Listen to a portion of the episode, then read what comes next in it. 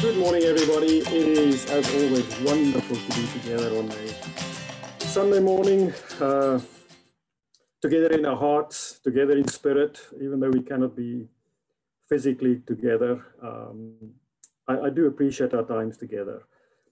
And I must be, I'll be honest, it's a, it's a struggle sometimes. Um, I spend most of my week in front of my computer in uh, in calls with uh, people at my work, one-on-one calls, group calls, small groups, large groups, discussions, presentations. And by the time it by the time it comes to the weekend, I'm sometimes so uh, screen exhausted that I feel like um, I've had enough. Uh, I I uh, I can't face another screen. Uh, but I do look forward to Sunday mornings because when I do think beyond the screen and, and I think about the people and us just connecting and the banter when we uh, start a bit, uh, log in a bit earlier and uh, have some fun. Um, I miss that and I, and I, do appreciate it. And um, every time I go away thinking, I'm so glad uh, I did not let my screen apprehension keep me away from, uh, from meeting up with everybody today we are going to carry on with our uh, series, my series uh, from First John. And uh, we are in uh, First John chapter 2, verse 7 to 11 today, as I believe Garth, who was reading to us, was it Garth? Yes, um, read to us this morning. And uh, if you like titles, um, the title for today is Let's Get Off the Fence. Um, I want to start off with a, a, a question um, we have a bit of a mystery in this scripture, in this passage that we looked at. And uh, it's this mystery of, uh, he says, John writes and he says, um, I'm not writing a new commandment, but an old one. And then he says, I'm writing a new commandment. It's a bit of a mystery, something that is both old and new. Um, some people love mysteries. Uh, so you're welcome to unmute yourself or pop something in the chat box. But um, do you do you like mysteries? Do you uh, what is your favorite mystery? Um, I love mysteries as a, as a child. Uh, I loved reading, and especially I loved reading books like Sherlock Holmes or Nancy Drew or the Famous Five and the Hardy Boys. And and what I what I liked about those stories is that they were always solving a mystery. There was some mystery to go after and to figure out and, and, and to find out what was going on. So I'm interested who else likes mysteries. So, um, oh, Lynn loves the Midsomer Murders. Mm. Uh, Sarah, a good game of Cluedo. Oh, yeah. Mm. Yeah, that's, um, uh, that's a mystery solving game. Uh, that's good fun. right, who else? Uh, anybody else? So we're going to come back to that. Uh, please feel free to keep on popping things in the chat about mysteries. Uh, I want to start off by just recapping as a bit of a a bit of context, um, a month ago when we looked at at uh, First John 2, verse 3 to 6, uh, the, the verses that precede the ones that we're looking at today, I talked about to know, to love, and to live. And uh, as a summary, I think the um, I was thinking about how can I summarize that, and uh, and for me, there's three things. It's keeping the commandments is a, is a pathway to know God. And then second, we, le- we learned that uh, obeying the commandments is an expression of love for God. And the third thing is that living like Jesus is the way of love, confirming that we know God. So John sort of sets the scene with this pattern of knowing, loving, and living. And then he brings us back to this, uh, to this mystery in verse 7. And he talks about, he says, I am not writing a new commandment to you, but an old one. In fact, it's so old, he says, this commandment you've had from the beginning. And then in verse 8, he says, on the other hand, I am writing a new commandment to you. Now, this is, uh, this is quite interesting. How can something be both old and new? Or what is both old and new? Um, while you think about that, I'll, I'll catch up on some uh, some of these mystery comments. So the Palmers like the Hound of the Baskervilles. that's a Sherlock Holmes story, Arthur Conan Doyle. Um, oh, Leon and Sarah are fans of the Midsomer Murders. Poirot, oh yeah, he's a classic. Mm-hmm. And Vera, um, in our household, um, the Palmer says, thanks that autocorrect. Okay, didn't say basketball, I'm missing something. Basketball. Oh, oh, basketballs, basketball. Yeah. Um, Ethan says the alien monuments around the world lately. Oh, these these uh, these mystery pylons. What is it that uh, the obelisks that, uh, that that's that's been going up? I was wondering, is that like a like um uh, what is this guy that paints walls all over London? Anyway, maybe it's some mystery. Who's the mystery? That's a good mystery. Yes. Trigger's broom says the Makeys. Tigger. Is it Tigger or Trigger? Trigger. Trigger. I have no idea what that's about. You have to be English to know that. Trigger's broom is um, comedy, Ray. The broom is, broom is new, but it's had five new handles and four new heads. Ah, oh, that's something that's both old and new. ah, so so something can be old and new. That's that's an example. What word is, is that an Only Fools and Horses reference?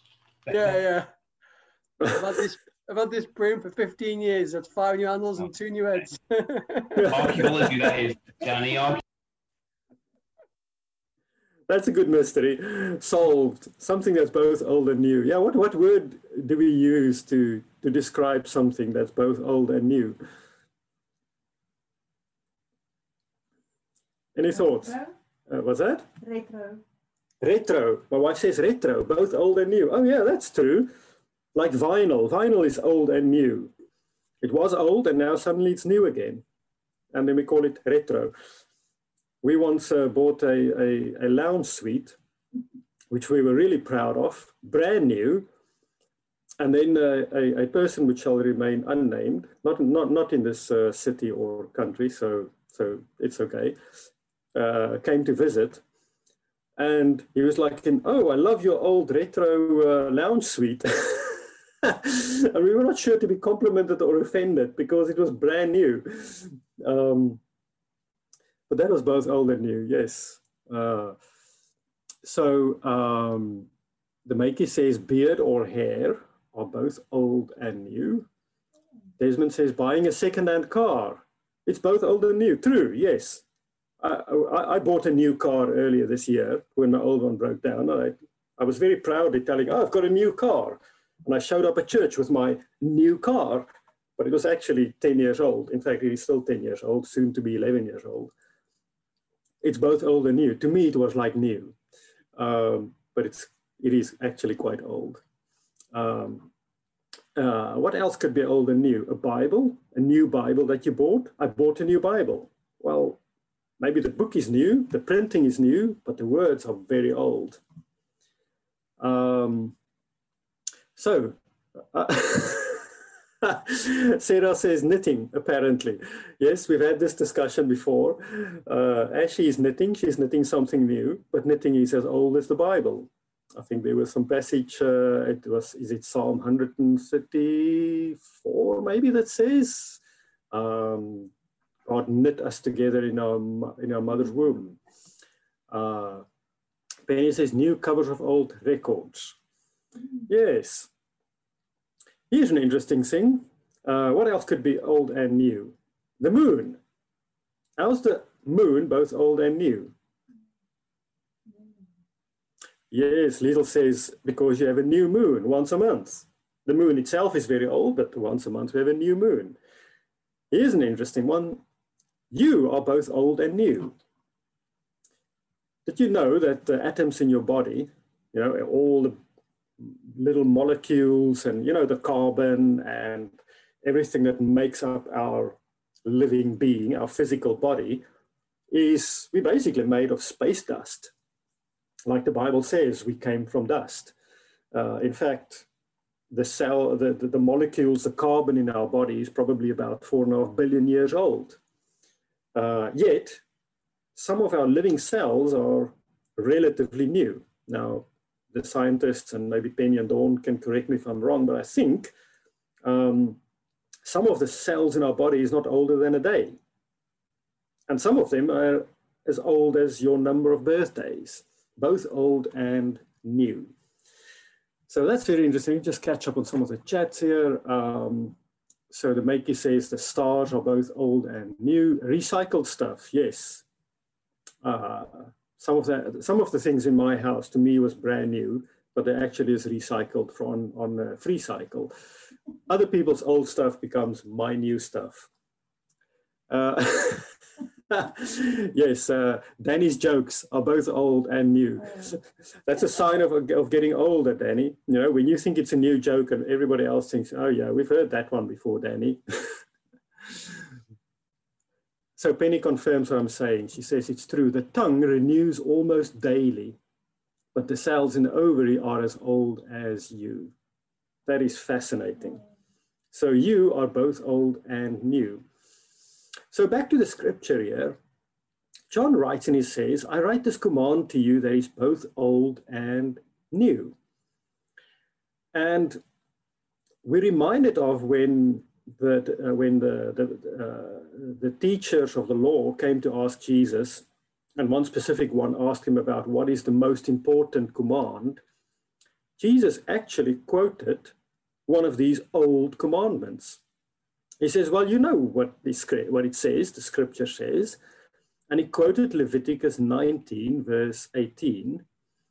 And I'll pop that in the chat uh, if you want a reference. Leviticus 19, verse 18. If I can type. And Leviticus 19, verse 18 says, it starts off by saying, Do not seek revenge or bear a grudge against anyone among your people but love your neighbor as yourself. I am the Lord. And Jesus said, this is this very old command, one of the oldest actually, uh, is one of the most important as well. It's an old command. Love your neighbor as yourself. But then there was a new command. In uh, John 13, verse 34 and 35, that if you want the reference. Jesus said, A new command I give you love one another. As I have loved you, so you must love one another. By this, everyone will know that you are my disciples if you love one another. If we put these two next to each other, this old commandment that says, Love your neighbor as yourself, and the new one that says, as I have loved you, so you must love one another. What is the same and what is the difference between this old and this new command? And uh, feel free to unmute yourself or uh, pop it in the chat. So there's some more comments here. Aneta says, things of God are as old for the ancient nations and new for every generation who comes across his word. What, what yeah. church and verse are you in, Stefan? Um, the references that I was reading, you mean, Bill? Yeah, I, I don't know where you are. Is it 1 John 3? Our theme is in 1 John 2, verse 7 to 11. Right. Thank you. Right. So that's our theme passage. Thanks. The, the scriptures I'm referring to, the old commandment, is Leviticus 19, verse 18, that says, Love your neighbor as yourself. And the new command is John 13, verse 34, where Jesus says, As I have loved you, a new command I give you, as I've loved you, so you must love one another. So, what is the difference between these two commands, the old and the new? Because what Jesus says here looks pretty much the same and similar to the old commandment. So, why does he say it's new? What's the difference here? Any thoughts? You can pop it in the chat or unmute yourself.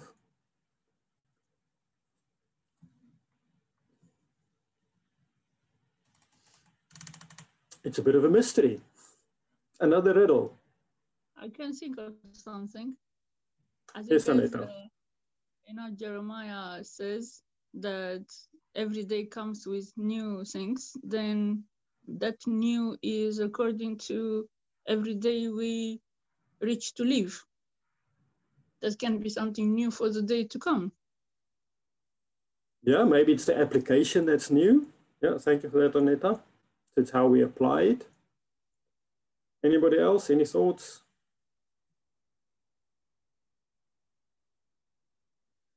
So Sarah says the New Testament command takes the Old Testament one and calls us higher.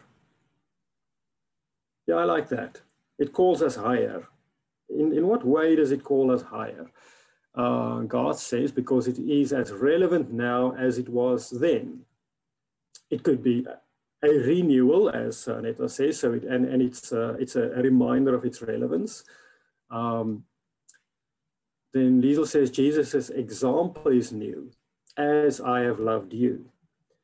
So that's, if you if we simply put them against next to each other, we see that the, the benchmark, and I think that's what um, Sarah also says about the new command calls us higher. The benchmark of the old one, um, and the benchmark is the one against you measure something, the counterweight, uh, the calibration is yourself. He says, love your neighbor as yourself. Whereas the new command of Jesus, he says, as I have loved. So the benchmark of, of our love is new. It's not just ourselves anymore, but the benchmark is now Jesus. And that is one of the things that makes it a new command. Um, there's some other comments here. Uh, to what John and Lynn Watkins says to the extent of being prepared to die for others. That is the, the, the benchmark of Jesus, correct? Yeah, so it's a, it's a, it's a, a calling that's higher. Um, Desmond says because, because it is the new covenant. Uh, that's true as well. It's a, it's a different covenant under which this commandment operates.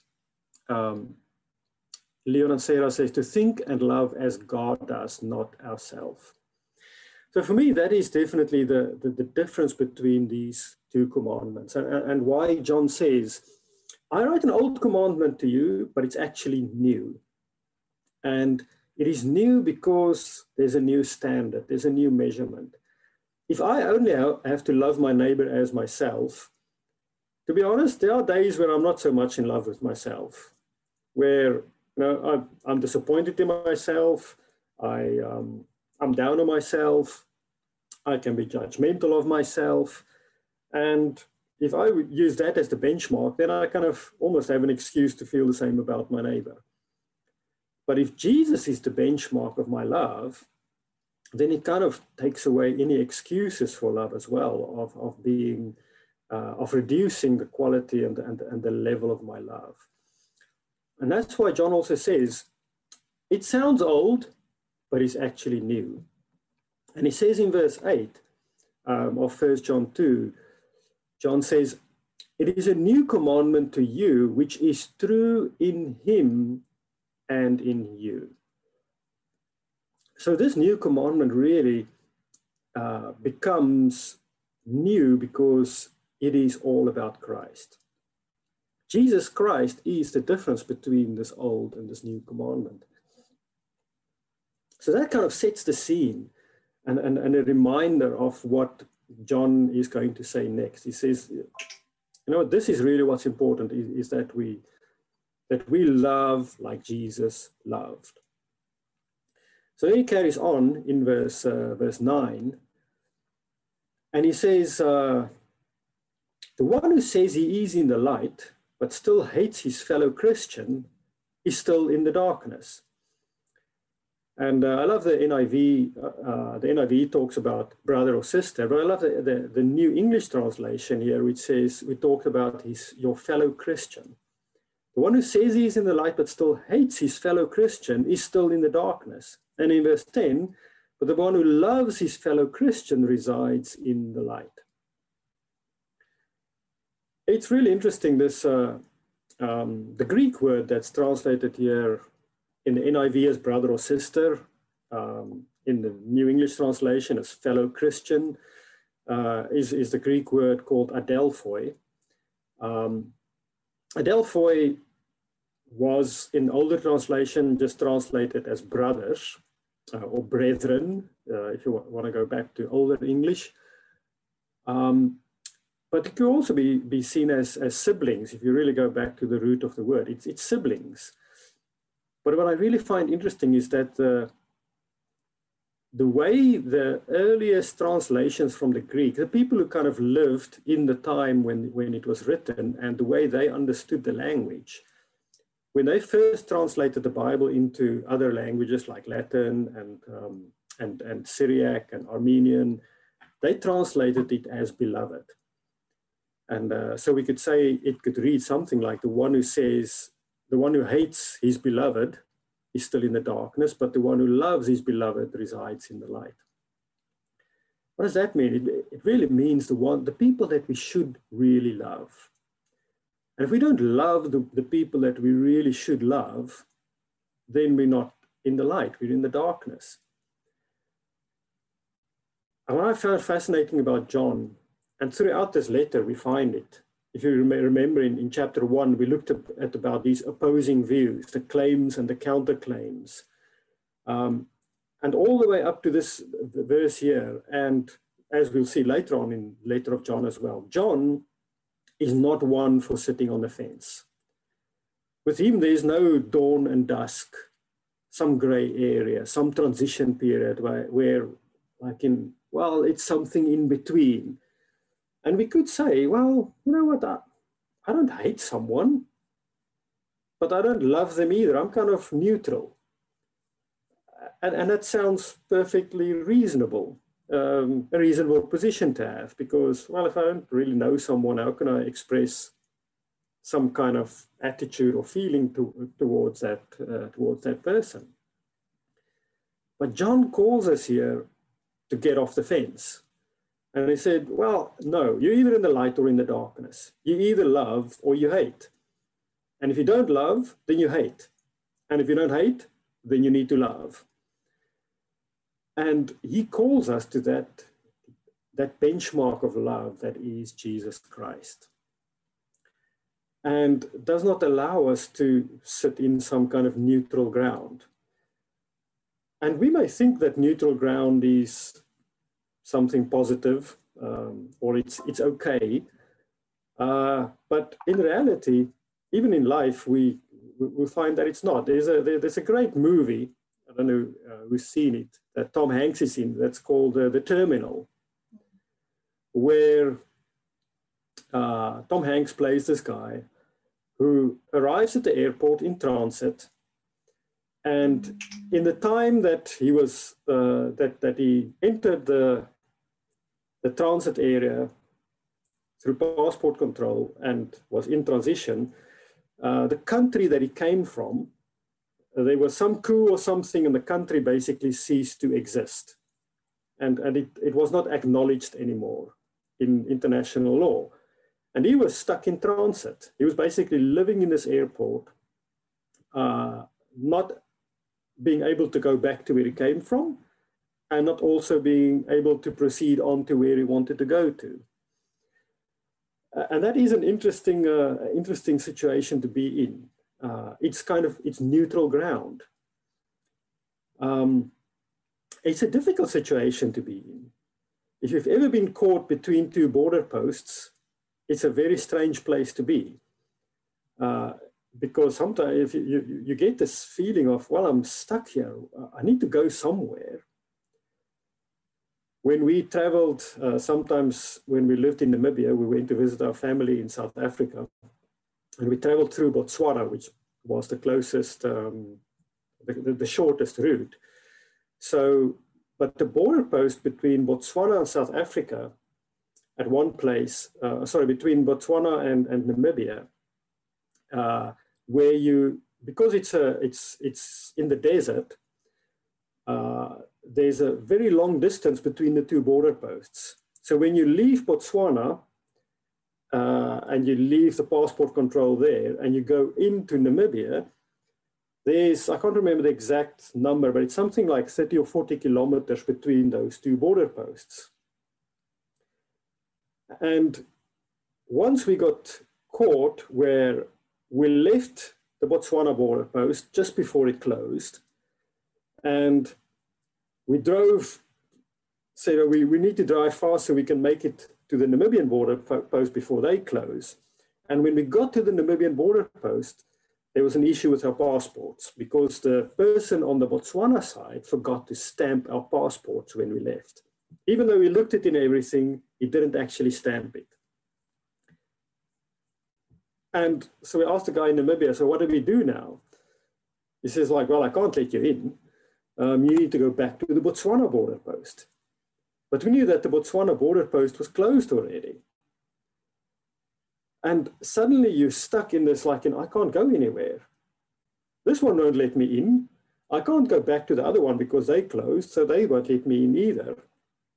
And then we end up, where do we sleep? You sleep in your car in the middle of nowhere. It's a bit like same similar situation in a very small contained way that uh, Tom Hanks was caught up in this, in this, this terminal. But even though this idea of being neutral, of sitting on the fence, doesn't sound so bad, it is actually not a good place to be in general. Um, and what John calls us here, he calls us off the fence. He says, we cannot be on neutral ground. We need to decide, are we hating or are we loving? We need to make a choice. Where do you stand? And specifically, talks about our relationship uh, with our brothers and sisters in the church, first of all, because that was the benchmark that Jesus set in John 13 when he said, By this everyone will know that you are my disciples if you love one another. And that makes church so much more different than it is not just a meeting that we attend. It is not just a social gathering. It is a community, a family where we are called to actively love one another. A community where we are expected to get off the fence and make that choice of not hating but loving. Now, I know when, you know, like, like any family that gets very close, that gets to know each other, that spend a lot of time together, sooner or later we find reasons not to love or you know, we we have opinions about each other. Um, i lived with oliviers for a while. I lived with with malcolm and penny for a while. And uh, you know as sometimes when we even live together we get to know each other better. Uh, and and we can find reasons that uh, not to love each other or you know we can get irritated with each other we we sometimes even sin against each other um, you know, we have, we have uh, uh, expectations. Uh, sometimes we're disappointed by our expectations. Uh, we face tricky things like having opposing political views, yet being united in our love for each other. Uh, we can find loads of reasons uh, to, to, to kind of Uh, not love each other get irritated with each other, get impatient with each other. But what John says, you know what, there's no neutral ground in our relationships in the church. If we don't love, then we hate, and then we're still in the darkness. But if we make that decision to, to really love each other, it is amazing that in verse 10, John says, then, then there is no cause for stumbling in him. And that is the actually what, what John is saying, the safest place to be is not neutral ground, but the safest place to be is that place of loving relationships. Because that is the place where love cover, covers over all wrongs, as it says in uh, Proverbs 10 12. Uh, as it says in uh, 1 Peter 4, verse 8, love covers over a multitude of sins that decision to love is really where the safety barrier and, and the guardrails come from. Uh, he says, you know, there's no cause for stumbling if we love each other. It's actually safer because when do we stumble? When we walk around in the dark. But when we see the light and we can see where we're going, then we're safe. John calls us off the fence and he says, we really need to love each other if we want to live in the light. I want to finish off with um, moving on to the communion and going back to, to what Jesus said, um, Jesus himself called us higher also in, in the standard of our love. In his Sermon on the Mount in Matthew 4, 5, verse 46, he said, If you love those who love you, what reward will you get? When Jesus said, Love one another as I have loved you, he really set the example in loving the unloved, loving the ones that didn't look like they were loving you. He set the example in loving the outcast, in loving the poor, the foreigner.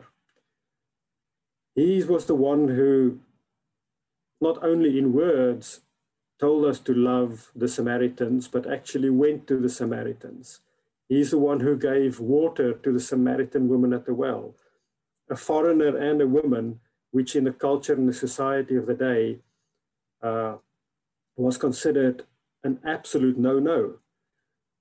Yet he broke down that barrier and showed us that um, the reward is not in loving those who are easy to love, but to love those who are unloved in society. in um, in verse 11 of our theme scripture in 1 John 2, John says, The one who hates his fellow Christian is in the darkness, walks in the darkness, and does not know where he is going, because the darkness has blinded his eyes. When Jesus gave us the example of his own love and said, This is the way we must love each other, he knew where he was going he knew what kind of example he was, uh, he was setting. And in fact, if we read around that John 13, 34, where he gives us this new commandment, in verse 33 and 36, like packaging that new commandment, he told the, the disciples, he said, Where I am going, you cannot come. And then he gives them this new command. And then in verse 36, Peter said to him, but Lord, where are you going? And Jesus said, Where I am going, you cannot follow me now, but you will follow later. And Peter said to him, Lord, why can't I follow you now? I will lay down my life for you. And then, of course, Jesus challenges him and uh, says, Well, you will actually deny me three times um, before the rooster crows. Jesus knew where he was going.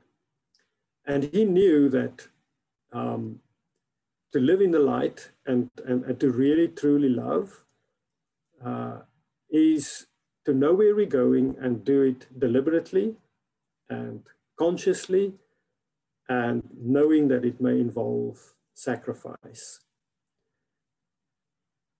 And that example that he set for us, he showed us on his way to the cross where he knew what was waiting for him. He knew the suffering that was waiting for him uh, with his flogging, with the mocking, with the very act of being crucified. He knew what was waiting for him. He knew what was waiting for him in death itself. And going into uh, that place of darkness and uncertainty wondering what's on the other side. He knew the suffering that was waiting for him. And yet he knew where he was going. And that was the, the, the, the example and the demonstration of his love, the love that we are called to. If you have, um, if you have some bread and some fruit of the vine, we're going to have uh, the communion now to remind us of this way that Jesus knew that he was going to follow. This way of uh, a broken body on the cross. And uh, as we have uh, the bread, let's think about that broken body on the cross, that Jesus willingly followed the path to show his love to us. And as we as we have the fruit of the vine, let's think about his blood that was spilled for the forgiveness of our sins. and that Jesus willingly and knowingly followed that path of sacrifice, of sacrificing his very own life so that we can follow in his footsteps and live a life of forgiveness and grace in him. Let's pray for the bread and the wine. Dear God, Heavenly Father, we thank you so much for the incredible love you have shown us. We thank you that the love of Jesus was not just words, that Jesus did not sit on the fence, that he did not just speak nice words and tell us to love and not to hate, but that he actually lived a life that was not neutral, that he lived a life that chose love, that chose sacrifice, and that knew the way where he was going, God. Thank you for showing us the way through your Son, Jesus Christ, God. Thank you that we can, because of that, live in your grace and your forgiveness, God. And as we have this bread and fruit of the vine, God, please keep on forgiving our sins, Father, as you have promised. We pray this in the name of your Son, Jesus Christ. Amen.